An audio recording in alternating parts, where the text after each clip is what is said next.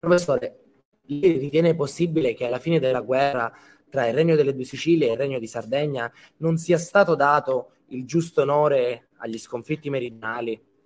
E soprattutto può forse questo aver influito sul conseguente sviluppo del fenomeno del brigantaggio e dal punto di vista sociale eh, sui contrasti nati tra la gente del sud e la gente del nord?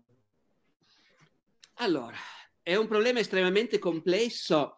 che per di più è ancora più complesso del modo in cui l'ha posto lei, perché lei ne parla come se si potesse parlare del Sud in modo unitario, mentre in realtà, come voi sapete benissimo, all'epoca dell'unificazione italiana la Sicilia era ferocemente nemica del regno di Napoli, della dinastia dei Borboni e dei napoletani, come si diceva normalmente nel linguaggio del tempo. La Sicilia è stata la scintilla che ha provocato il collasso del Regno di Napoli. La Sicilia ha dato una marea di volontari a Garibaldi e la classe dirigente siciliana è la prima classe dirigente del Sud che è stata integrata fin da subito nella direzione del nuovo Stato. Quindi già questa è una differenza che, come dire, è bene ricordare, tanto più per voi in Sicilia, d'accordo?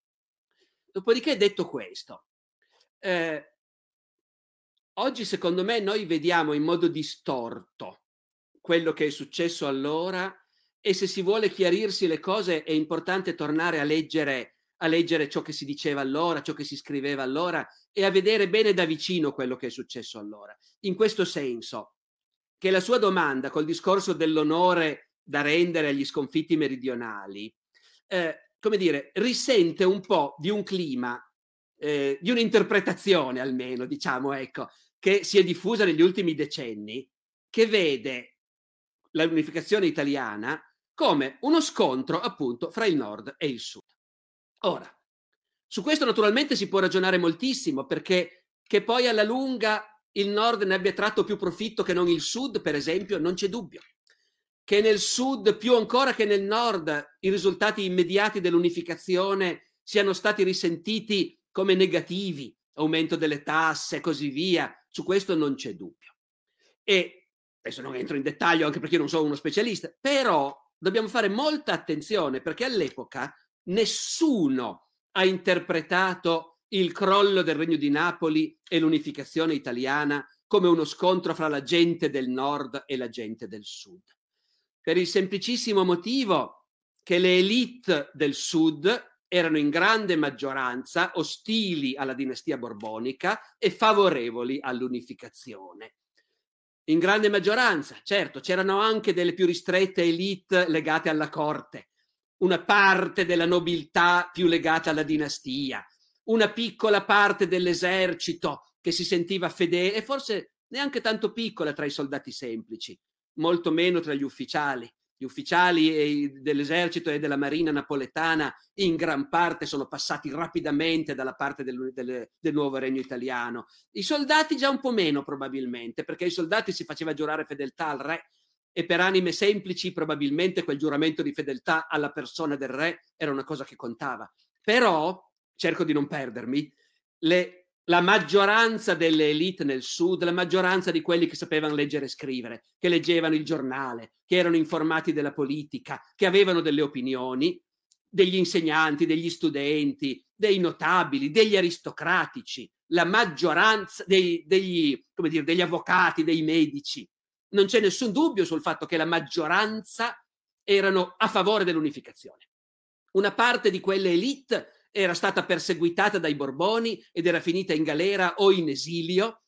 e nel decennio precedente al 1860 molti degli uomini migliori del sud erano a Torino o in altri posti fuori dal regno ad aspettare che la dinastia borbonica fosse finalmente abbattuta. E quando la dinastia è stata abbattuta, in generale, ripeto, fra le elite, ma anche banalmente fra i possidenti, fra i proprietari terrieri, fra i galantuomini come si diceva allora, no? Ecco, la grande maggioranza si è allineata senza nessunissima nostalgia per i Borboni. E nella, gesti- nella, direzione del nuovo regno d'Italia, anche questo va sottolineato, fin dal primo istante sono state integrate personalità del Sud, fin dal primo istante nei consigli dei ministri ci sono stati ministri siciliani, innanzitutto, come dicevo, e napoletani. Vero è che anche questo non va visto in modo idillico. Eh? Eh, già nei primi governi unitari si davano molto volentieri agli uomini del sud ministeri come quelli della cultura, dell'educazione, della giustizia, riconoscendo che a Napoli c'era una tradizione di pensiero giuridico altri ministeri chiave come gli interni o la guerra ci è voluto più tempo prima che ci fossero uomini del sud a cui venivano dati quei ministeri. Però nell'insieme le classi dirigenti meridionali sono state cooptate nella gestione del Regno d'Italia. E in quel contesto non era normale dire quelli del nord hanno vinto e quelli del sud hanno perso. Eh, I piemontesi in particolare Già dal momento in cui nel 1864 la capitale è stata spostata da Torino per essere portata a Firenze, i piemontesi hanno cominciato a dire ecco, noi siamo quelli che ci hanno perso più di tutti, noi non ci guadagniamo niente, ce l'hanno tutti con noi e così via. Eh, poi nel sud è chiaro che c'è stato un fenomeno di massa come il brigantaggio,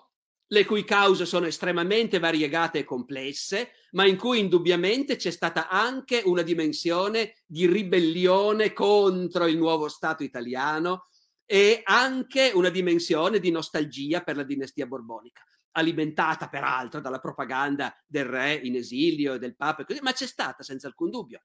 E la repressione del brigantaggio non è stata in nessun modo una guerra del nord contro il sud, è stata, qualche storico oggi dice, una guerra civile del sud, con i briganti che si scontravano con una guardia, non solo con l'esercito, ma con la Guardia Nazionale, fatta dai galantuomini, dai possidenti e dai loro contadini. Il sud si è spaccato davvero in quel momento. Poi, poi, diciamo, nell'arco di qualche anno il brigantaggio è stato schiacciato con una violenza estrema di cui erano i più entusiasti sostenitori i deputati meridionali al Parlamento, prima di Torino e poi di Firenze, perché rappresentavano appunto quelle elite meridionali che dai briganti si sentivano minacciati. Allora, chiudo, non vorrei dare in nessun modo l'impressione che l'unificazione è stata una passeggiata, che il Sud non ci ha perso, non è vero, non è stata una passeggiata, c'è stato chi ha vinto e c'è stato chi ha perso. Ci sono state violenze, abusi, illegalità di ogni genere, ma descrivere la cosa come uno scontro fra la gente del nord e la gente del sud, diciamo, non corrisponde alla realtà storica. Dopodiché, dopodiché, il drammatico problema del perché lo Stato italiano non sia stato in nessun modo capace di unificare il paese e anzi il divario economico fra il nord e il sud si sia accentuato nel complesso rispetto a quello che poteva essere allora, questo è ovviamente un problema enorme di cui adesso non mi metto a parlarvi io naturalmente, perché ci sono generazioni di illustri meridionalisti che si sono interrogati su questo e se certe scelte politiche probabilmente sono indubbie, tipo privilegiare il nord per l'industrializzazione, però ripeto davvero il problema è troppo complesso perché noi, io e voi adesso qui possiamo arrivare a dire qualche cosa di, di definitivo.